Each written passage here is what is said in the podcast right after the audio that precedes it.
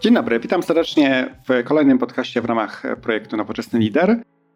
Dzisiaj troszeczkę o kolejnym miejscu, gdzie możecie szukać dużo inspiracji, jeśli chodzi o najróżniejsze tematy związane z pracą w firmach, zarządzaniem ludźmi, przywództwem, strategią, komunikacją, innowacją, technologią, przedsiębiorczością, marketingiem i wieloma innymi. Mowa tutaj o e, serwisie oraz e, miesięczniku Harvard Business Review. E, ja osobiście odnoszę się do wersji amerykańskiej. Tutaj akurat tą subskrypcję posiadam i z tej wiedzy korzystam. Z wielu względów wydaje mi się, że po pierwsze jest to troszkę bardziej holistyczne podejście do różnych tematów. Na minus może jest to, że czasem przykłady, które są przytaczane w artykułach, są może troszkę mniej odpowiednie dla naszego polskiego rynku.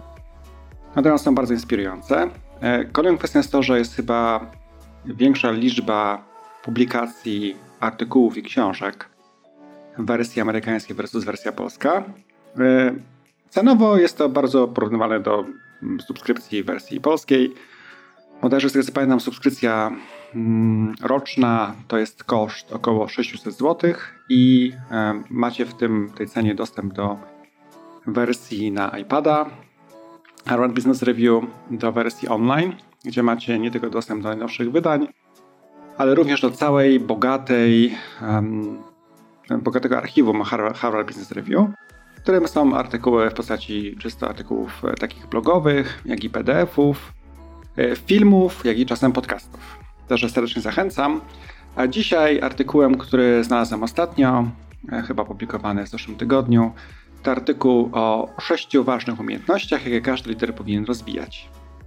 I w tym artykule mm, autorzy poruszyli tematy następujące. E, pierwsze to kreowanie wizji, która będzie ekscytująca i będzie jednocześnie wezwaniem dla zespołu.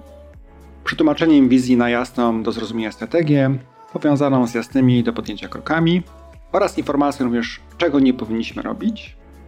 Kolejnym to jest rekrutacja, rozwój, nagradzanie zespołu, który będzie strategię realizował. Następnym to skupić się na mierzalnych rezultatach, zaplanować to w ten sposób, aby wiedzieć, czy mm, wdrażając strategię wygrywamy, czy przegrywamy.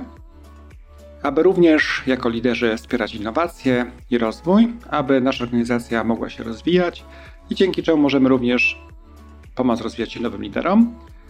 Oraz, bardzo istotne, i to jest cały duży kawałek portalu Harvard Business Review temu poświęcony, zarządzać sobą, e, znać samego siebie, starać się być coraz lepszym i zarządzać zdrowym balansem między życiem zawodowym a osobistym.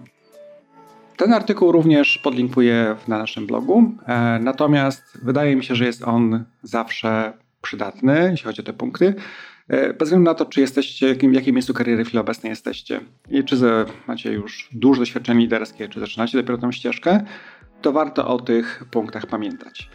To jest też to bardzo ciekawe, to mm, w samych tych artykułach znajdziecie dużo linków, już samych nich, do innych artykułów w ramach Harvard Business Review.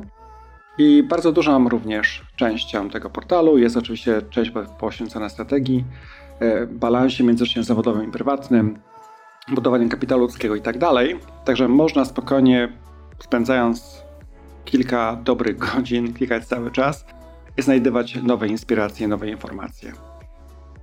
Zapraszam serdecznie oczywiście do naszego bloga nowoczesnylider.pl, gdzie znajdziecie e, nowy artykuł, nowy wpis, link do tego artykułu, o którym przed chwileczką wspomniałem, jak i również, e, jak pamiętacie, mamy dłuższe podcasty. Ostatni z nich to podcast poświęcony design thinking, gdzie dwie super ekspertki, Edyta i Sylwia, opowiadają o tym, czym jest, czym nie jest design thinking, jak go stosować, jakie są z tego doświadczenia, jakie benefity.